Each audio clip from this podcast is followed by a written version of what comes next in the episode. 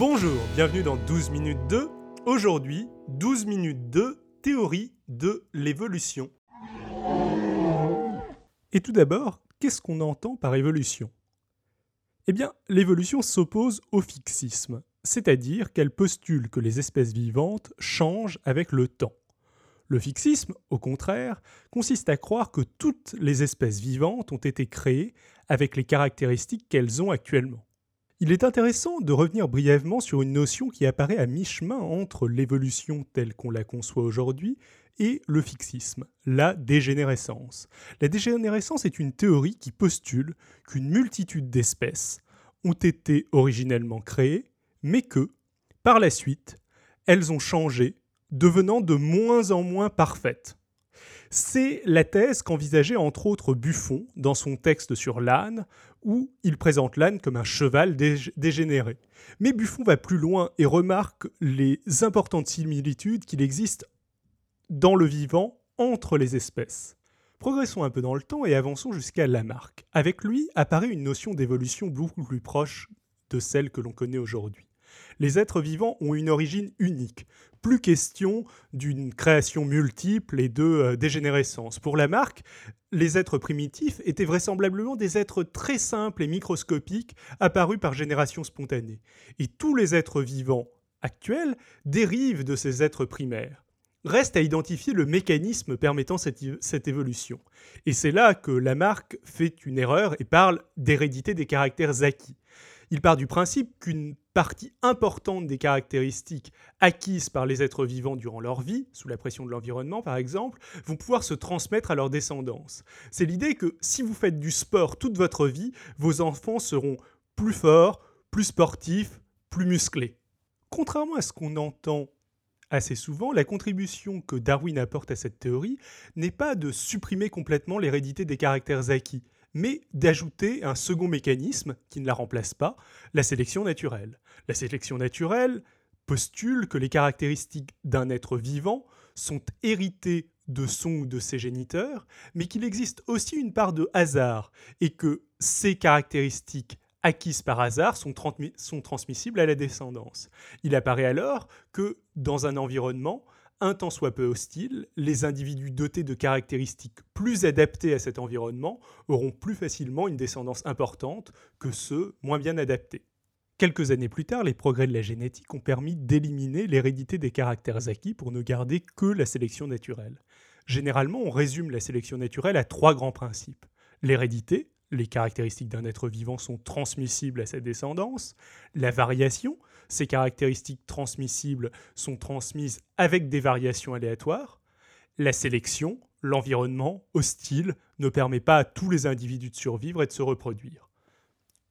Si et seulement si ces trois caractéristiques sont présentes, alors il y a sélection naturelle et donc évolution. Je vais maintenant essayer de vous présenter très rapidement une évolution de cette théorie qui date des années 70-80, la vision de la sélection naturelle de Richard Dawkins. On a vu donc que la sélection naturelle s'applique sur des réplicateurs, des entités qui se multiplient, quand il y a variation, hérédité et sélection. Dans le cas de l'être humain, les réplicateurs, a priori, c'est nous on se réplique par reproduction sexuée, ce qui, n'est pas forcément désagréable. Mais comment expliquer euh, des attitudes telles que l'altruisme? A priori, l'altruisme est quelque chose de contre-productif du point de vue de la sélection naturelle. On dépense des ressources, on prend des risques, donc on limite nos chances d'avoir une descendance, et ce, juste pour aider les autres.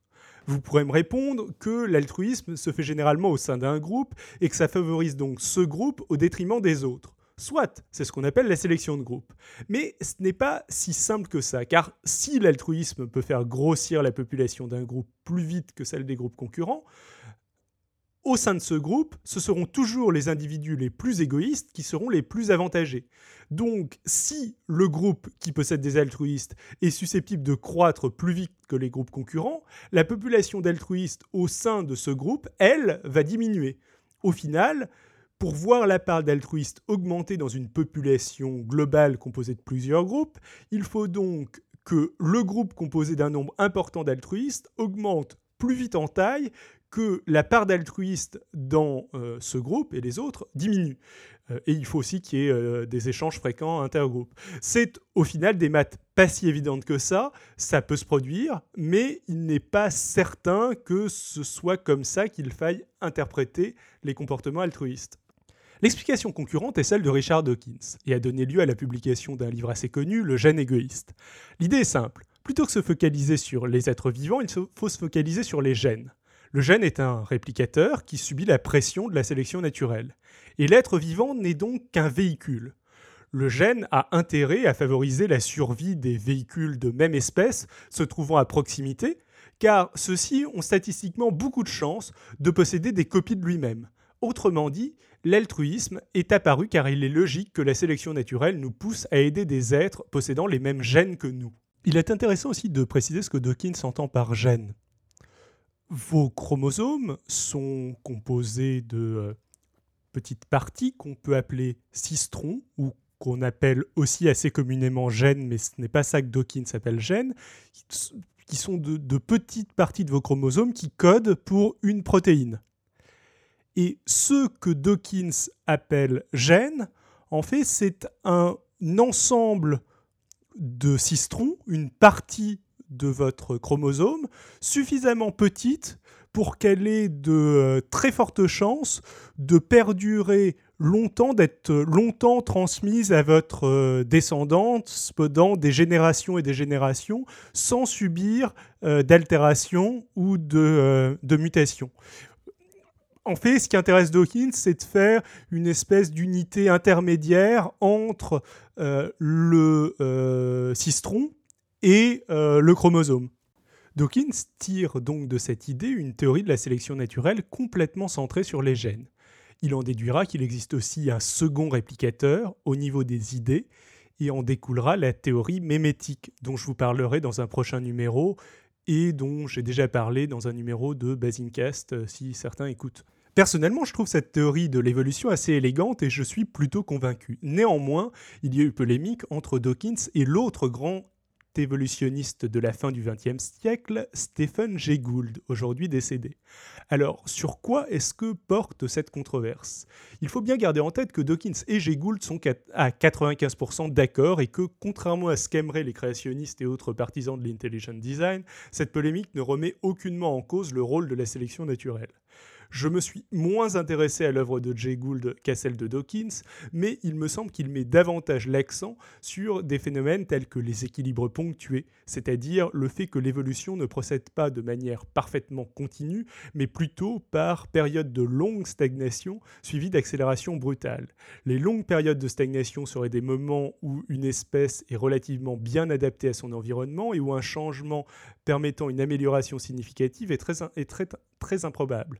Les périodes d'accélération rapide sont-elles des périodes où un changement génétique ou un changement d'environnement a rendu plus probable euh, des modifications augmentant ce qu'on appelle euh, la fitness, euh, c'est-à-dire l'adaptation de ces individus?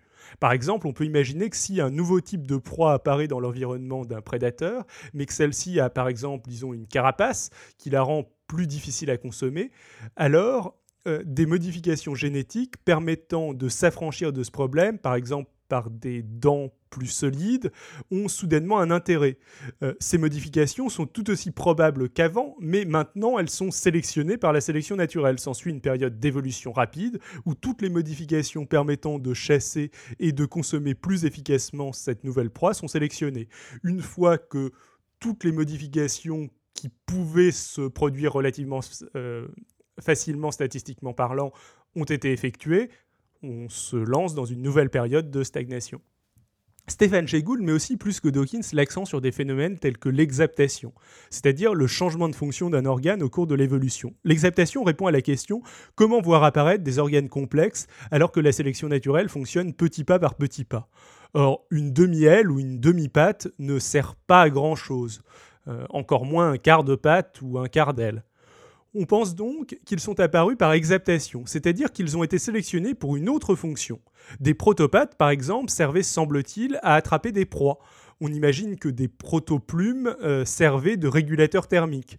À un moment de l'évolution, ces protopates sont devenus utiles à la fois pour attraper des proies, leur fonction première, et pour commencer à se déplacer hors de l'eau, une fonction secondaire.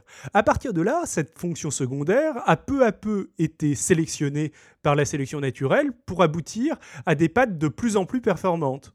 On voit que ces deux phénomènes ne remettent pas en cause la théorie de Dawkins.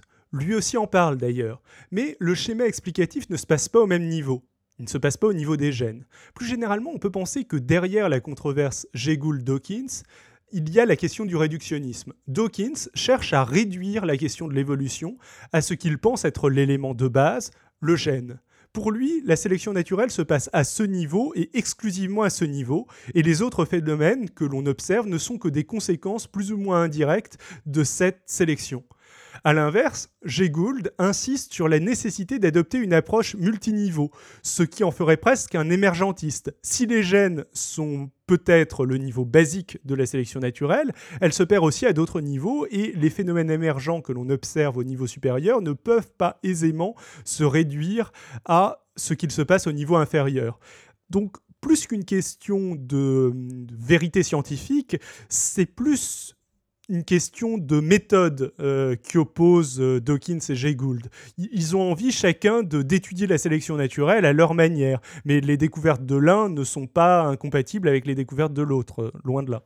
Avant de conclure, je vais tout de même vous dire un mot sur deux autres phénomènes. Je vous ai dit en début d'épisode que l'on était sorti de l'hérédité des caractères acquis pour passer à la sélection naturelle.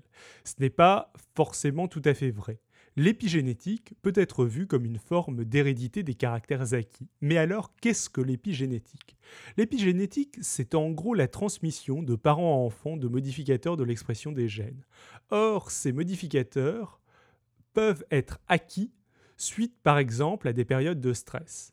Dans une optique dawkinsienne, ce genre de problème plaiderait sans doute pour une définition différente de l'élément de base de la sélection naturelle.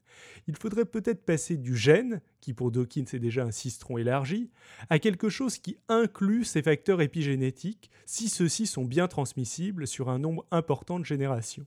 Je souhaiterais aussi aborder rapidement la question des mitochondries. Ce sont de petits organites qui s'assurent du bon fonctionnement énergétique de nos cellules. Or, ces mitochondries, qui vivent donc dans les cellules des eucaryotes, ont un code génétique distinct et se transmettent de parents à enfants, mais uniquement par la mère. Leur ADN, proche de celui des bactéries, suggère d'ailleurs qu'elles sont un excellent exemple de symbiose. Il n'y a d'ailleurs pas qu'elles, nous autres êtres humains regorgeons d'organismes qui assurent notre survie et disposent d'un code génétique distinct du nôtre. Eh bien, ce premier numéro se termine, j'espère que vous avez aimé. Au sommaire du prochain numéro, on va parler des aspects un petit peu moins connus de la carrière de Newton, tels que ses travaux en alchimie ou ses travaux en tant que policier en quelque sorte.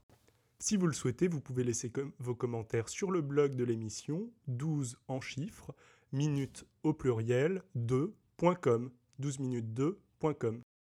À bientôt!